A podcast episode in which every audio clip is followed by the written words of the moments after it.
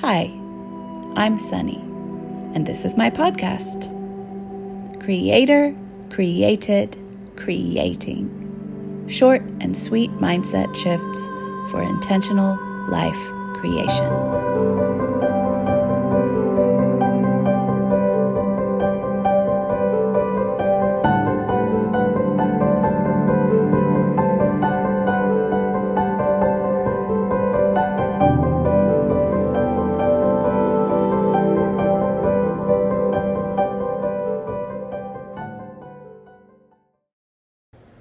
Hello, dears. So, I just wanted to share something, especially for you creators, and if you know about human design, you other fellow manifesting generators, or just any creative type who is constantly creating something new, and you're always kind of on to the next thing. um, you're just kind of a multi-dimensional being and you move around from thing to thing. You create thing to thing and you're always doing something fresh and you just kind of live for the new and you're always doing that. There's this kind of thing there's this, this impression, this belief out there amongst this in this field of mindset and manifesting and life creation and intentional life creation in business, obviously entrepreneurship and everything like that.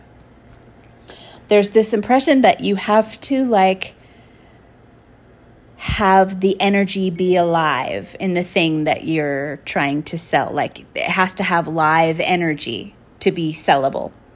It has to have live alive, excited energy within that particular thing that you have created for it to move, for it to sell for people to want to buy it, for there to be any interest in it or engagement on it, you need to have your own like excitement about that thing. You need to be like currently super stoked on that thing. You need to have your live self in that thing. Do you know what I'm saying? So there's this impression that there has to be some level of that for it to sell and for it to continue to sell and be valuable to people.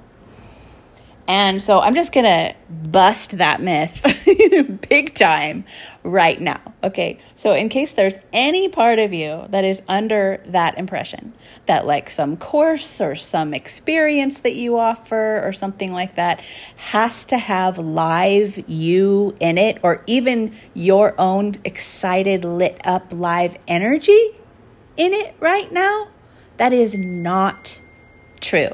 Okay. That is just not true. And here's how I know. okay?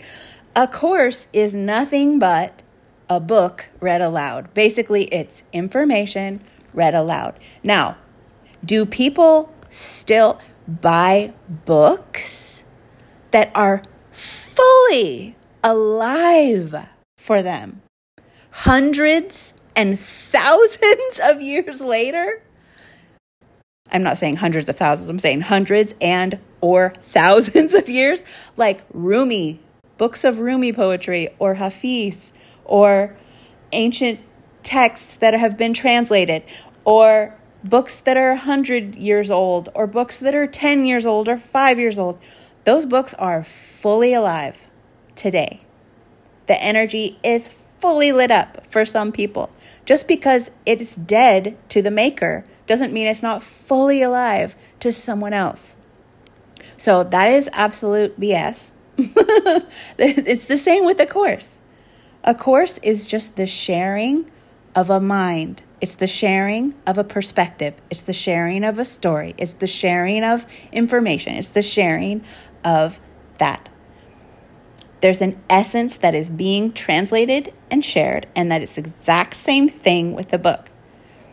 Are movies that you watched 20 years ago fully alive for you, even though they're dead to the director? The director's been there, done that, on to the next thing. But the director, but you, for you, it's alive, it's fresh, it's brand new, and it's sparking off new insights. And furthermore, do those books and those movies re- actually reveal a new thing to you every single time you watch them? Yes, they do, because they are fully alive. they are energy just as much as everything else. And that energy is always shifting. And you are energy and you're always shifting. So the way that you're experiencing that is always shifting too. So it is complete bull crap that you need to be still excited about and live in the thing that you created for it to be saleable, enjoyable, and beneficial to others and be fully alive. So, if that were the case for me, it would be over for me because I would never get anywhere because I am somebody who's just I'm a trail of creative wreckage. Like I just create things and I release things and then I'm on to the next thing because I've uh, assimilated and absorbed that gem that I needed from that thing that I created. I created it to receive and embody that gem. Once I've received and embodied it, then I pass it on so it can be a benefit to others, and I move on to the next thing that's lighting me up, and on and on and on and on. But if I believe that all those things were like, they're not saleable and they're they're not super beneficial and fully alive and like that somebody could come in and it would feel exactly to them how it felt when it first came to me, which is, oh, I've been waiting for this knowing all my life. That they just feel that full flush of inspiration, the same one that I felt when it first came to me. If I didn't believe that that could be just as alive for them, even though I'm on to the next thing, then I would just ditch everything I've ever done and it would be trash instead of treasure, but it's treasure. It's absolute treasure to someone else who needs that exact insight, that exact way of looking at things at that moment. And they just come in and they're like, holy crap, this is an answer to a prayer, just the way that I found things and the way that things showed up to me. So that is completely untrue that you have to like be in the thing for the thing to still be valuable and saleable and everything like that. And that is just a mindset shift. It doesn't matter what you do with it because what you do with it is going to come out of your mindset shift about, oh, this is still valuable. Just because I'm done with it doesn't mean it's not super valuable to someone else. It's like, so that's why my stuff is like a library of courses and a library of it's books, it's Oracle decks, it's courses, it's everything. But all of those things are just little gems that people will find and resonate with. And they'll know it when they see it. They'll know it's for them and they'll pick it up. But if I didn't believe that, then I would just trash everything I did and be on to the next. And that is, there's so much benefit that's being lost in that mindset if I were to have that. So I wanted to pass that on in case you've picked up this thing out there in the field that's like, you need to be in there with your live, excited energy and you need to be building it up and you need to be blah, blah, blah. No, you need to connect with the value that you felt from it when you created it.